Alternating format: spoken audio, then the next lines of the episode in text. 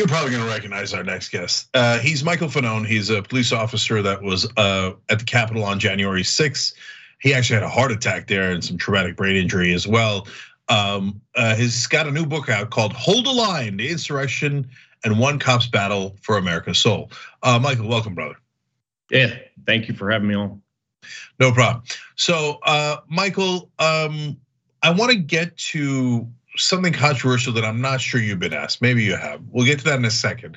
But first, I want to uh, have people understand who you are because people might have seen you on TV talking about January 6th, and uh, they might assume that you're a lifelong Democrat or something. And I know the Republicans have made up conspiracy theories about you, about how you're some sleeper cell or something along those lines. But who'd you vote for in 2016? Uh, 2016, I voted for Donald Trump. Okay, how'd that turn out for you? What? Obviously, I regret that decision. okay, fair enough. Um, so let's talk about January 6th a little bit now that we got that out of the way. So you were not on the scene originally, right? Um, what were you doing that day and in general uh, and at the Capitol? And uh, and how'd you know to go to the Capitol uh, when you got the call? Uh, well, I guess for those of you that don't know, um, I'll give you a little bit of background. So I began my law enforcement career immediately after 9/11. I joined the United States Capitol Police. I was there for about a year, and I lateraled over to the Metropolitan Police Department in Washington D.C., where I spent two decades, uh, primarily working in uh, narcotics and other small mission units within the department. Uh, on January 6th, I was assigned to one of those small mission units, and um, I was supposed to be uh, doing a drug buy that day.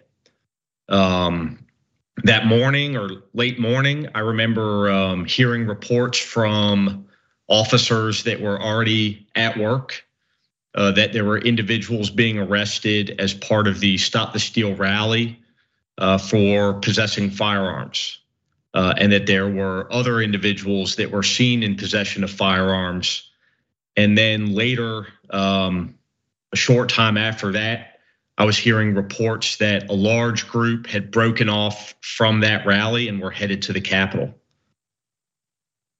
So, um, yes, but at what point in your career did you become a sleeper cell for Nancy Pelosi? At no point in my career was I a sleeper cell for uh, Nancy Pelosi.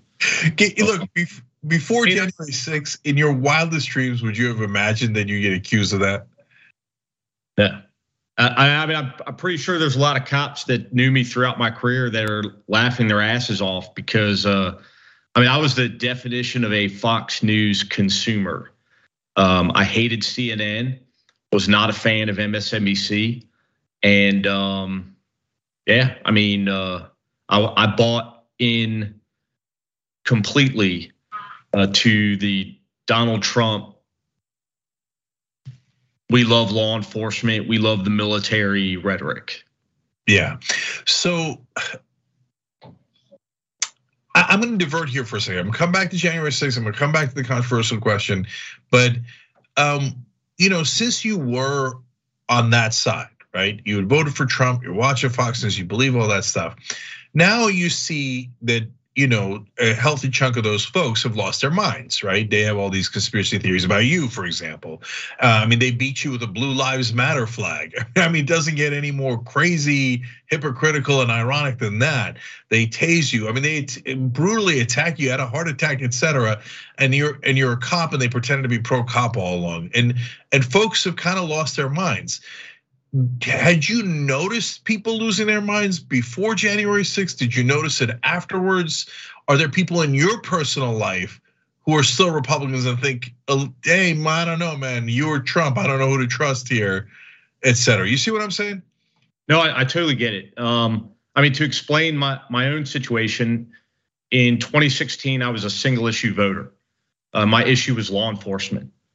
Um, I had been a cop at that point for about a decade and a half, and I saw the violence against law enforcement in the wake of uh, the, police shooting in Ferguson, Missouri, uh, and some other incidents that occurred involving law enforcement, uh, in which I believe that um, rhetoric uh, being used by members of the Democratic Party resulted in uh, violence against police officers, specifically the assassination style killings of police officers across the country. When I heard Donald Trump come along and espouse uh, rhetoric in support of law enforcement, that's all it took for me to uh, to buy in. I saw one party as being anti-law enforcement. I saw another party as being pro-law enforcement. I know now that uh, it was more pandering than anything else, um, but that was my reasoning for supporting Donald Trump in 2016. Uh, I don't think anybody lost their minds as of recently. I, I think that that was the case all along. Um, but you know, if you were like me and you only sourced your news from Fox News, you weren't hearing any alternatives to the propaganda that they put out uh, with regards to you know the those types of issues and the way that um, what I would describe as uh, Trump supporters um, view those types of issues. Yeah. Um, well, in my parlance, I would say it was Fox News that made them lose their minds. But uh, I think we're saying the same thing.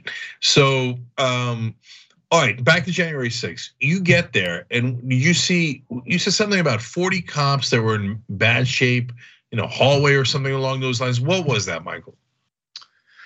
Yeah, so when I originally got there, um, I made my way along with my partner Jimmy Albright to uh, what's known as the Lower West Terrace Tunnel. Um, for those that aren't familiar, the Lower West Terrace Tunnel is a ceremonial uh, location in the Capitol where the uh, president-elect walks out onto the inaugural stage to take the oath of office. The tunnelway itself is probably about 200, 250 feet long, and it's about as wide as maybe four or five adults standing shoulder to shoulder.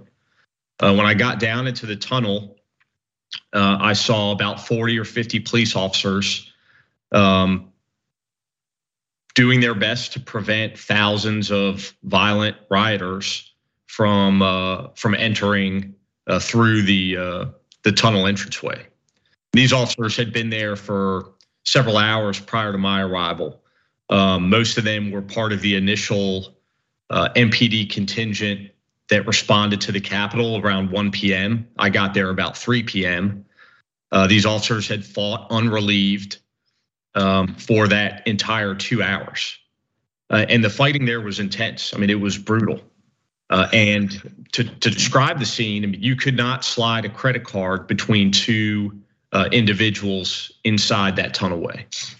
So, Michael, normally when uh, you have a situation like that with cops, I mean, first of all, you normally never have a situation like that with cops.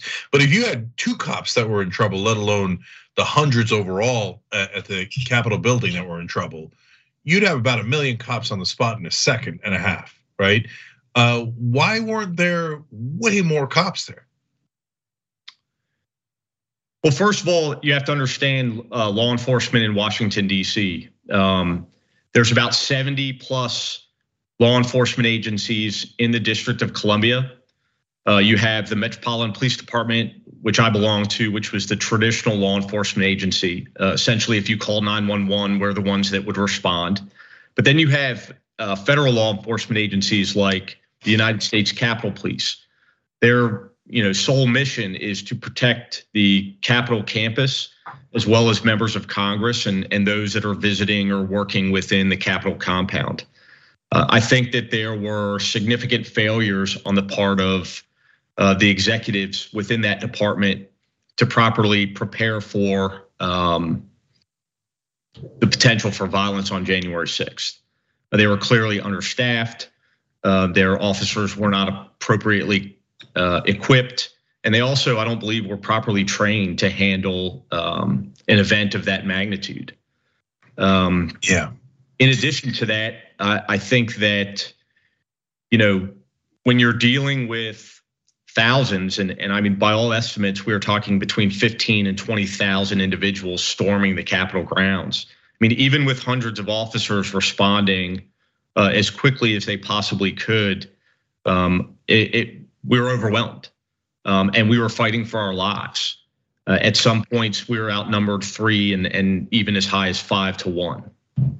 So, Michael, that leads finally leads me to my question that I've been wanting to ask you this whole time. I don't know if you get this question all the time or if you've never gotten it before. I, but as I looked at it, my main question was, why didn't you guys shoot them?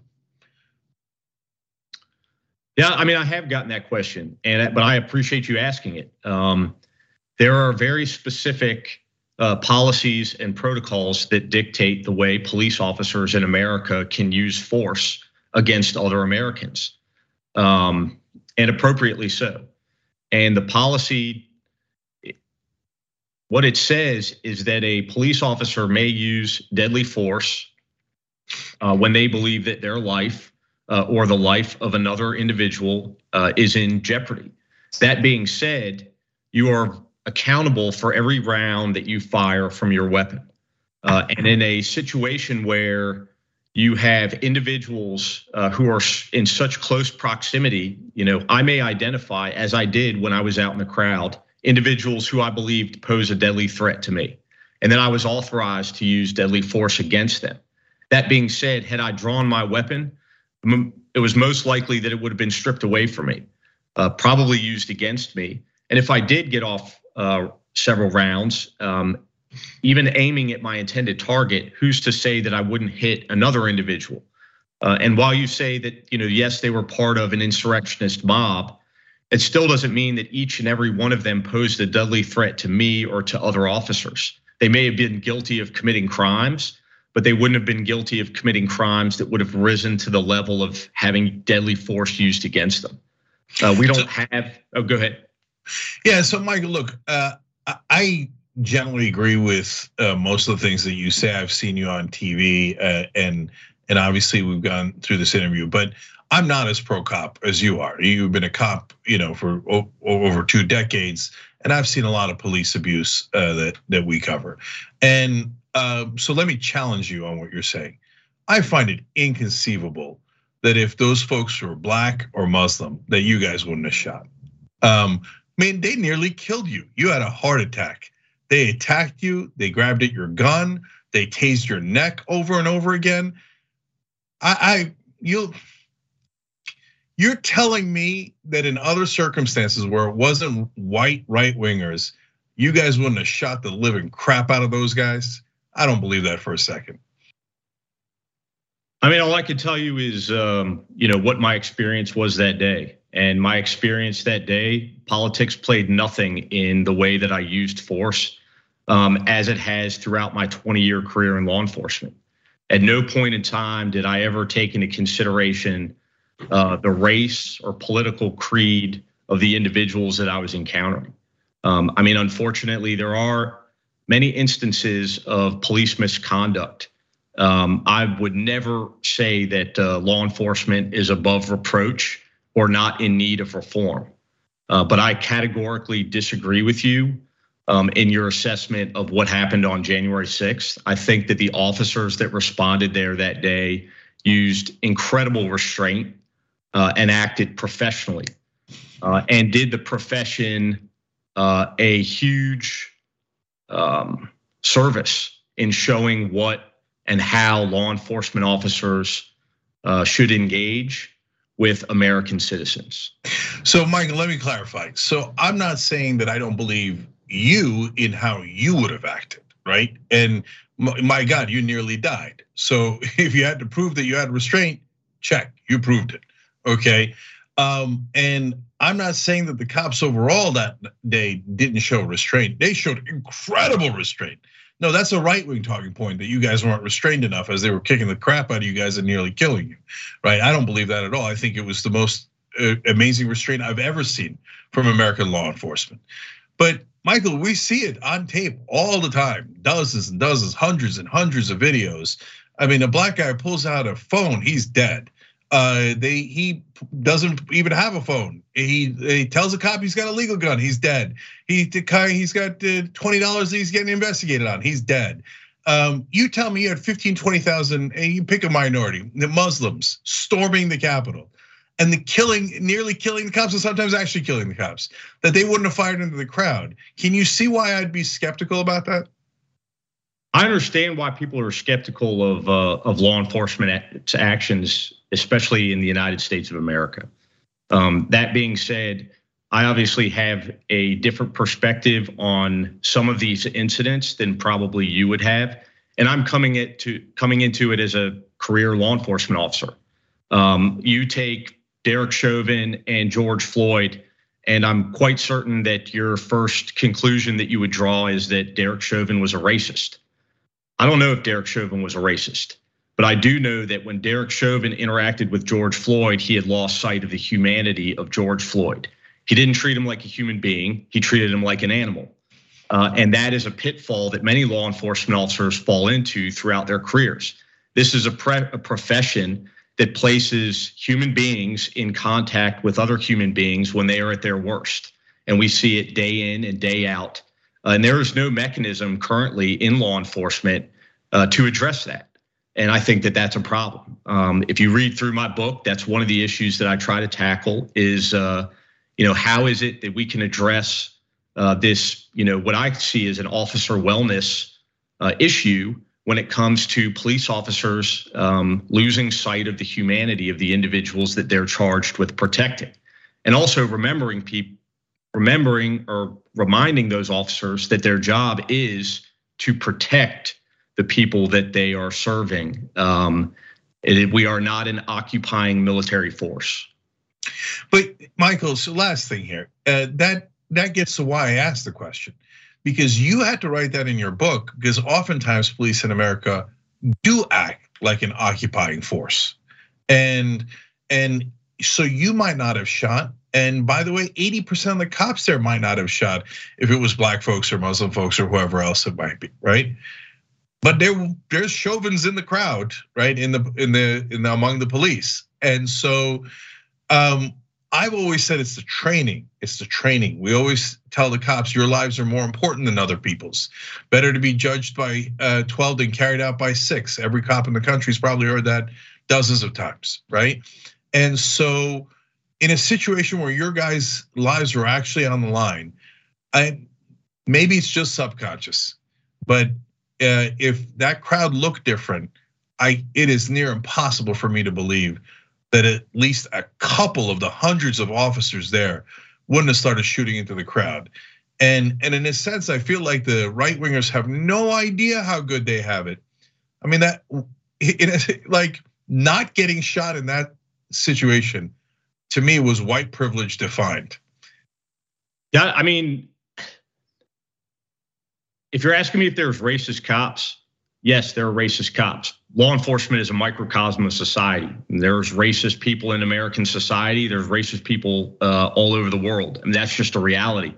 Do I know if there's actually a way to rid law enforcement of that? I, don't know. That being said, um, you know, I was also a police officer throughout the you know IMF protests in Washington D.C. and the BLM protests, uh, and I also saw examples of law enforcement officers acting with immense restraint uh, in the face of you know pretty extreme levels of violence. And so I would just have to disagree with you. Um, are there are there incidences? Absolutely. Uh, but do I think that overall that um, racial profiling or racism is the problem, I, would go back to what you just said, which is training. Um, training is a huge issue within law enforcement, and that's what needs to be addressed. Yeah, yeah, no, we we definitely disagree on some parts. Uh, I, you know, I wasn't on the ground, but the IMF protests and the Black Lives Matter protests were nowhere near as violent as the January 6th ones, especially towards cops. I mean, they they tried to shred you guys on January 6th, and, and like I said, they nearly killed a couple of you. And uh, and so, on the other hand, we definitely agree it's the training, uh, and we have to teach cops. These are citizens. You're supposed to protect and to serve. And yes, you're supposed to do as you did, Michael, on January 6th. Take a little bit of risk with your life to make sure citizens don't get killed. You wound up taking extraordinary risk and I don't want you to misinterpret what I'm saying. I I not only appreciate your service on that day, but you had tremendous valor for not shooting. I don't want people, cops shooting into white protesters or right wing protesters. That's nuts, right? I just don't, I just want the same treatment for African Americans and everyone else in the country. So if people read Hold the Line and they get that out of your book, great. Or if they get it from your example, great. But but I but the entire country in a lot of ways wishes there were more restraint like we saw on January 6th. Is that fair? Absolutely. I mean, what I tell officers uh, or what I told officers that I worked with was just because you can shoot, just because you are justified to shoot, doesn't mean that you have to shoot. Yes, that's exactly right. And you definitely proved it because you had every right to shoot and you didn't. Uh, all right, Michael Fanone, uh, his book is Hold the Line. Everybody check it out. Thanks for joining us. Appreciate it. Thank you for having me on.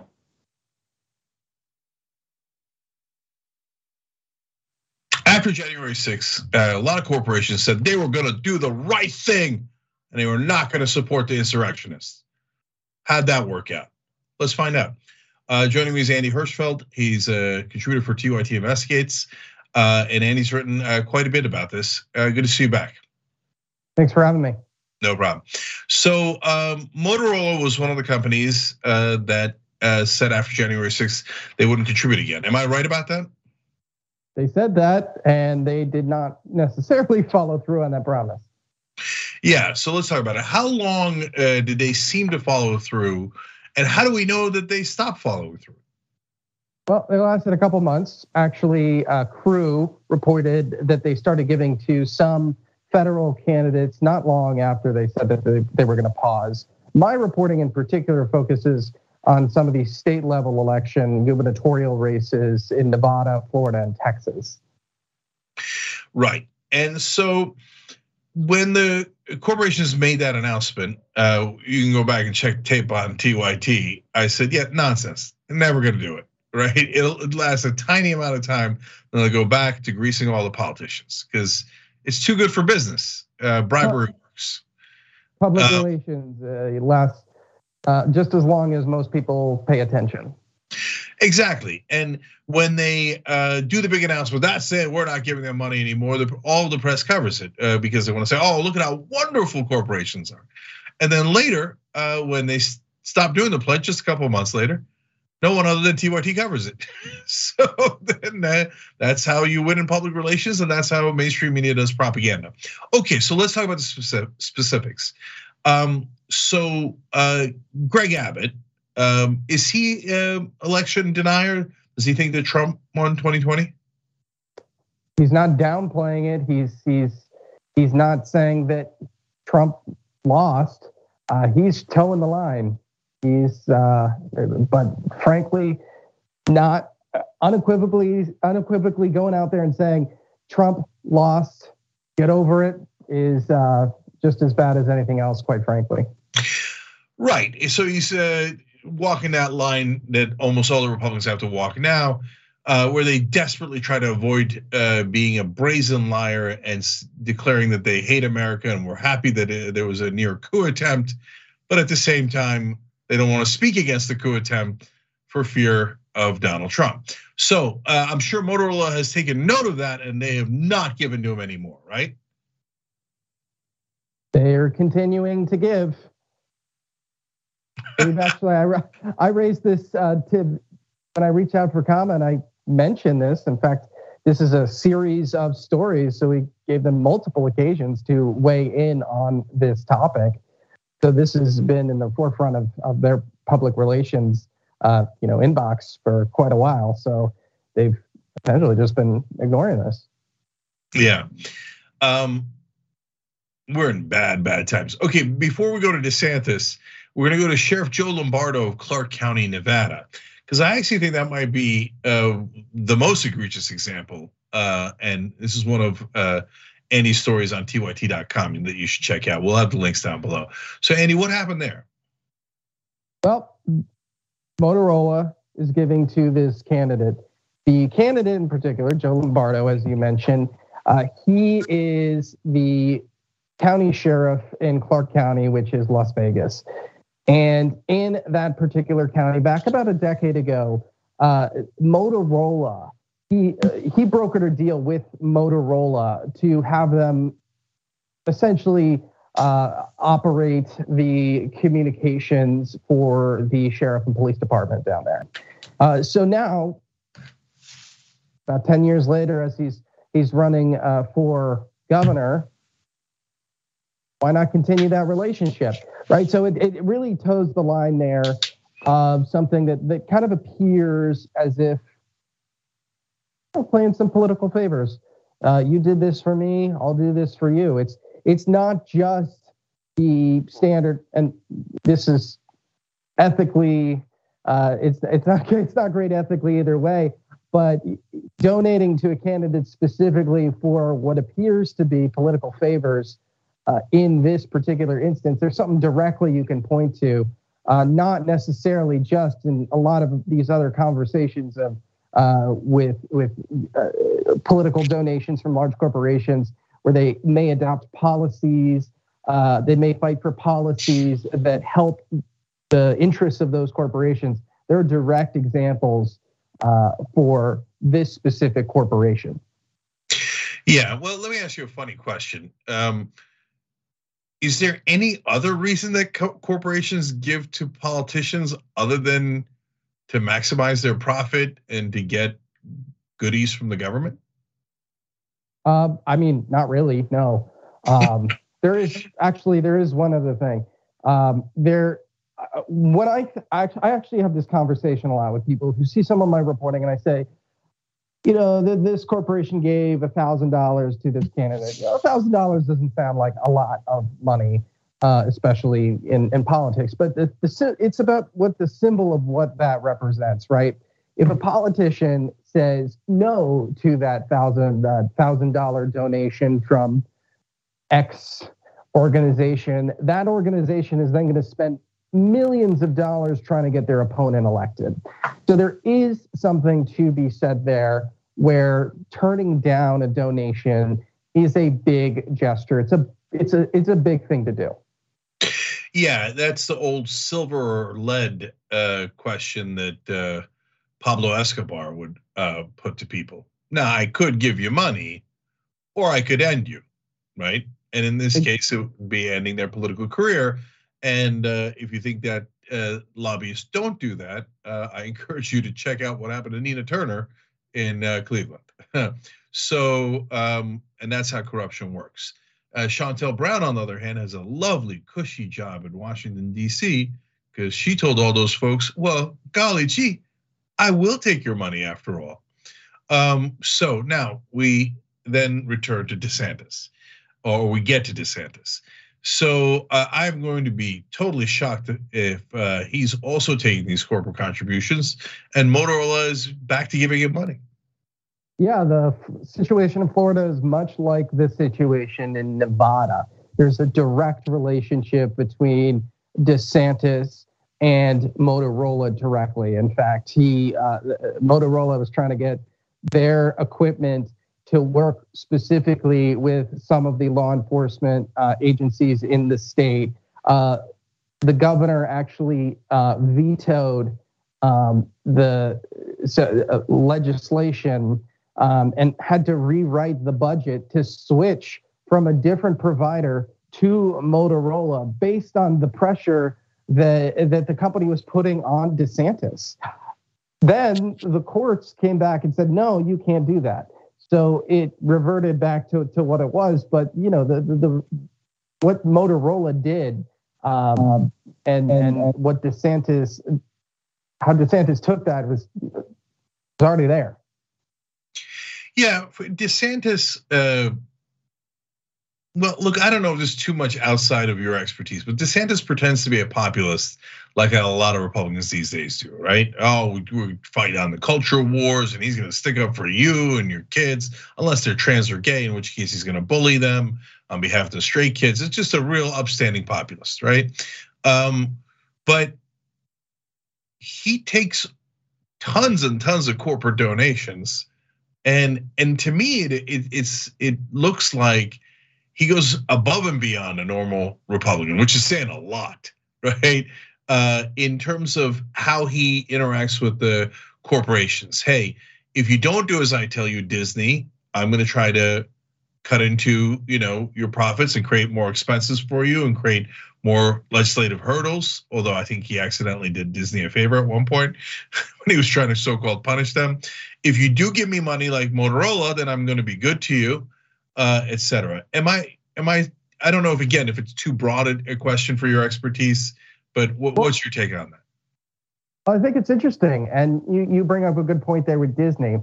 Uh, a lot of the donations towards other politicians are aimed to help them make uh, decisions that help a larger industry, like donations from Exxon, for example, to help the fossil fuel industry more broadly. But these kind of donations, like from Motorola and from Disney, are targeting very specific companies and very specific relationships that they have with the state. Of course, in the context of Disney, you have Disney World, you have, you have their whole operation in, in Orlando. Um, in Motorola, you have um, the you have you you have their uh, contract or their the contract that they wanted to control uh, some of the uh, radio systems for uh, state law enforcement agencies. Right. Um, so one last thing uh, about these uh, corporations. Do you have any idea if any of them made a promise to stop giving after January 6th and actually kept the promise? Uh, of the corporations that I've, I'm, I'm sure there's a few, but um, off the top of my head, I, I can't really name them. uh, are corporations going to stick up for themselves? Of course. Are they going to give money to politicians so they can get something in return? Of course. They're corporations. They don't do things out of the goodness of their heart. So that's why they were never going to keep that place. But I love that you are tracking that and you're uh, showing the hypocrisy just through the facts, just through the reporting uh, of uh, promises made and promises definitely not kept. So everybody check out tyt.com. You'll see Andy's stories there. Andy, thanks for joining us. We appreciate it. Thanks for having me.